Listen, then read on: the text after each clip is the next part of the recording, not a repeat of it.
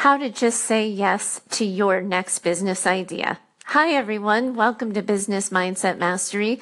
My name is Heather Gray, and you can find me over at choosetohaveitall.com, where I'm a mindset and performance coach for online business owners, leaders, and entrepreneurs. I help them live their best lives and run their best businesses. Thanks so much for joining me today. I'm really excited to dive into a thing that I think a lot of entrepreneurs and business owners struggle with. How do you take an idea and turn it into an action? What do you do with an idea?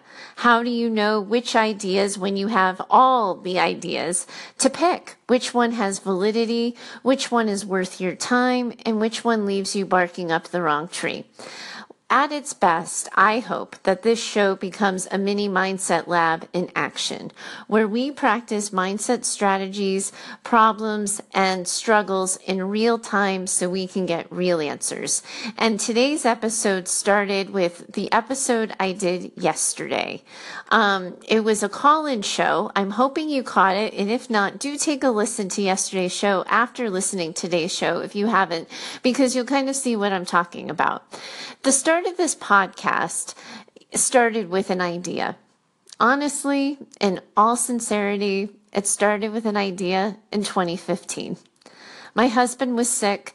It had been, I don't even know how many months into his illness. I was in the ICU. I had recognized that owning my own mental health practice wasn't fulfilling me anymore. I knew I wanted more, and I started listening to business podcasts, basically to help me learn how to run an online business, how to find my own next idea, and how to chart a new path for myself. And I think it was in an ICU waiting room where I thought to myself, man, someday I'm going to have a podcast. I'm going to host my own show and I'm going to be helping people just like the podcast hosts that I'm listening to are helping me now. And it took two damn years to make happen. Why? Because uh, I told myself I didn't know all the things. I told myself I couldn't get the tech down. I told myself it was too complicated, that I was brand new to the online space and nobody would come and listen to me. And I had to build the know, like, and trust factor with people in an online audience before they'd follow me over to a podcast. I told myself that it wasn't a money making activity. And if I was starting my second business, I needed to focus my energy on tasks that made money. Any of this sound familiar? We talk ourselves out of ideas all the time. Mostly because we get scared or we get intimidated by the process or we get stumped on a question and we forget that everything in today's day and age is Googleable. Anything you don't know, you can find out if you're willing to do a search for it. But most often, we don't turn ideas into action either because we lose motivation, we lose a belief in ourselves, or we simply get scared. I I think if I'm honest and I look back on it, I I chose it a little bit based on priorities. I really did think I needed to build a business before I built a podcast, but I also really didn't think anybody would listen to what I had to say, so I just kept putting it on the back burner. And this week, on Monday, I had an idea for the show. And by Tuesday, I was putting it into action. That's how hap- how it can happen sometimes and how quickly it can change when you make a choice to turn an idea into action. So let me back up. When I was in the ICU dreaming of my podcast, the one show I never heard that I was dying to hear was simply live coaching in action. Somebody calling in with their personal situation and the host answering the question. I looked for that show. I wanted that show. I found a couple, but they didn't really measure up to my expectations. And I knew all along that I wanted that one to be mine. And yesterday I made it happen. Stay tuned and I'll tell you more.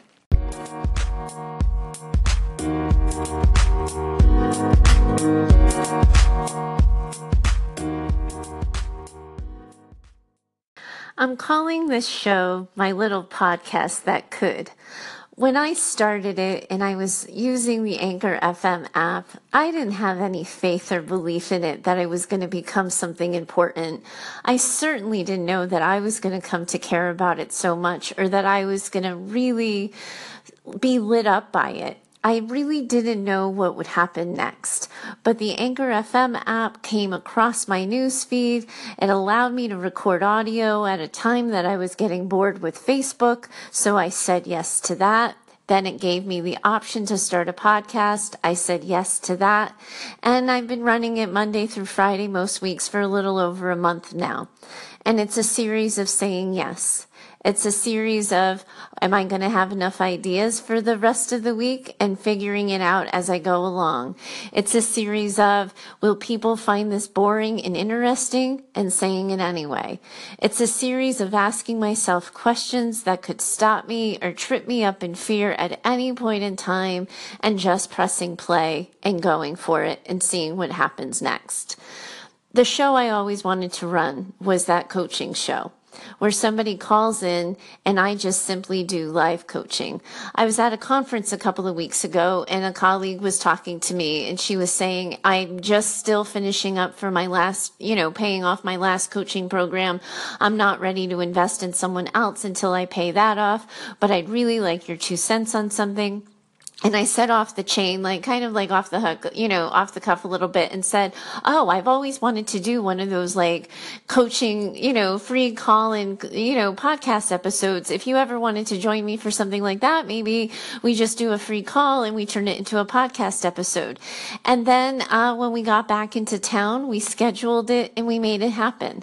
I didn't know how to do any of it. I didn't know how to upload audio to the Anchor FM app. I didn't know how I was going to take a call that I recorded on the web and get it into my app and upload it, create a podcast episode. I didn't know how to do any of it. And if I had stopped to ask myself that question, I never would have done it. And this plan that I started in 2015 would have waited even longer.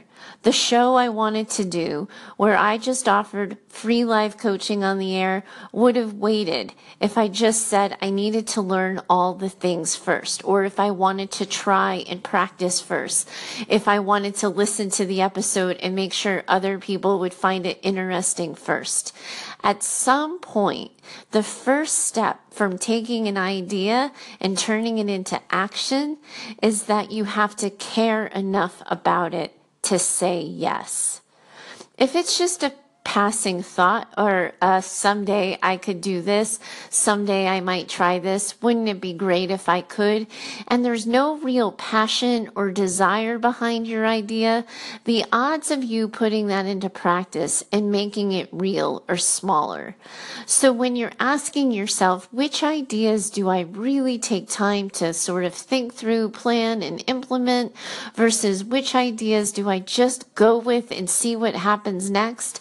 You have to check your passion level at the door because when you don't have all the things planned, when you don't know all the answers, you have to care enough about what you're doing to be willing to find out.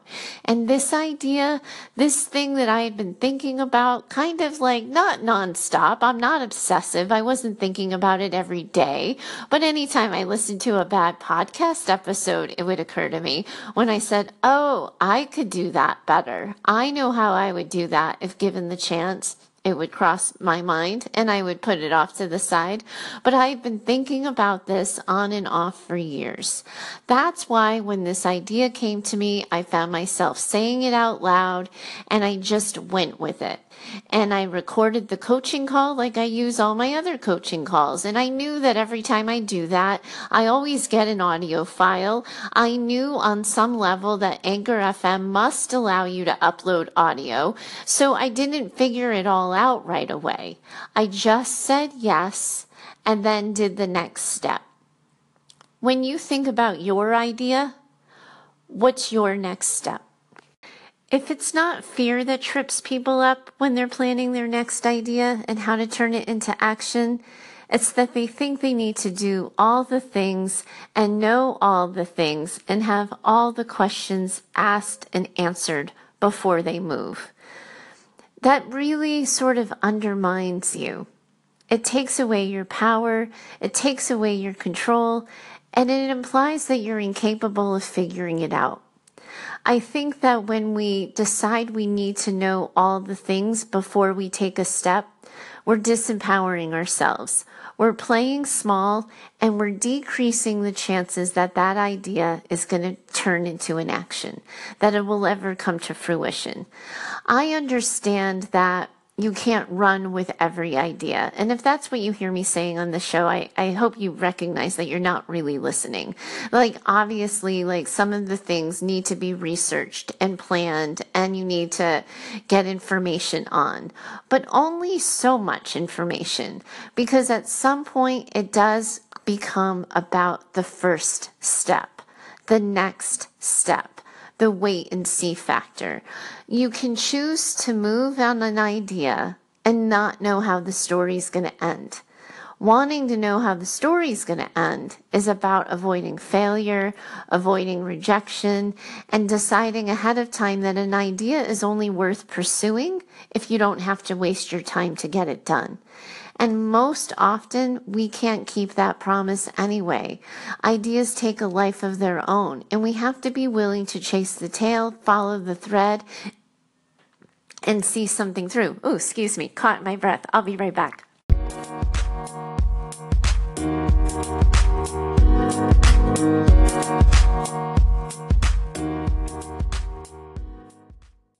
How's that for modeling perfectly imperfect action, huh? Sorry about that. In any case, thanks for sticking with me. And here we go. So what I was saying is that when you try to tell yourself that you need to know all the things, have all the information, you're undermining yourself and you're undermining your ability to see something through. You're telling yourself a story that you have to play small. And when we do that, that's the tail we end up chasing the playing small tale because we tell ourselves it's too complicated. Our spouses would never back us up. Who would like the idea? How, who am I to be the one doing the idea? You, you know all the questions and you know all the doubts. But if you have an idea that you really care about, something you want to pursue, something you want to learn, something you want to explore, and that idea is not going away, I would urge you to only learn what you need to get started, to take the first step and then the next step. You only need to focus on the next thing. In fact, there's a book out there. I'm not sure of the author, author offhand, but there's a book and I think it's called The One Thing. And it's this idea that you're only focusing on the one thing you have to do next. You're not focusing on all the steps. You're not focusing on the end zone. You're just focusing on what you need to do right now. And if you think about ideas you've had, things you've wanted to pursue, um, plans you've wanted to make, places you've wanted to go, the list goes on and on. And most often, when you ask yourself, why didn't this happen? It's because you censored yourself. You told yourself it would take too much time. You told yourself it might take too much money. You undervalued the point of it all. You assumed people would have a problem with it and it could create conflict or some other, you know, uncomfortable, hard conversation, or it would simply make you vulnerable and it wasn't worth the risk. Now, tech is my gremlin, if there ever was one, because I am just known for messing it up all the time. I am not like intuitive when it comes to it. There every there's things that other people can easily figure out, and that's just never gonna be me. But this episode that I gave you yesterday was really important to me. I wanted to make it happen. So even though I knew I wasn't really well tech informed, especially when it came to audio, even though I wasn't quite sure how to navigate it through the app and that I needed to probably make a couple of extra steps. I was willing to figure it out and I was willing for it to come out imperfect. And there are a couple of things that if I go back to the episode, I really do wish I changed. There's a weird sound at the beginning that I tried to edit out before the episode actually started. And every time I tried to do it, I cut off too much and I lost my patience and gave up and, you know, kept this stupid sound in there. But I took action. I was willing for it to be imperfect for the larger goal. I took a chance on myself and on the other person that we could deliver the goods to the point where a stupid audio blip at the beginning of an episode would be forgotten 30 seconds later. But those are the steps and decisions I made. At each question mark, at each doubt, I still moved forward. I could give you all the tips and strategies on how to research your idea. I can offer you all the ways you do market research, the way you do a soft launch, way you can offer a beta launch, and all the things. But what it comes down to is what it usually comes down to when you're talking to me the power of choice the power of just saying yes. And if you don't care enough about the idea, it's going to be really hard to do that. So you save this for the ideas and the things that matter that have become important to you. And when you say yes, you remind yourself that everything is figure outable. That's uh, Cara Marie Forleo. She's an online business owner, and that's one of her lines. Or, like I like to say, everything's Googleable. I don't think anyone's stolen that one yet.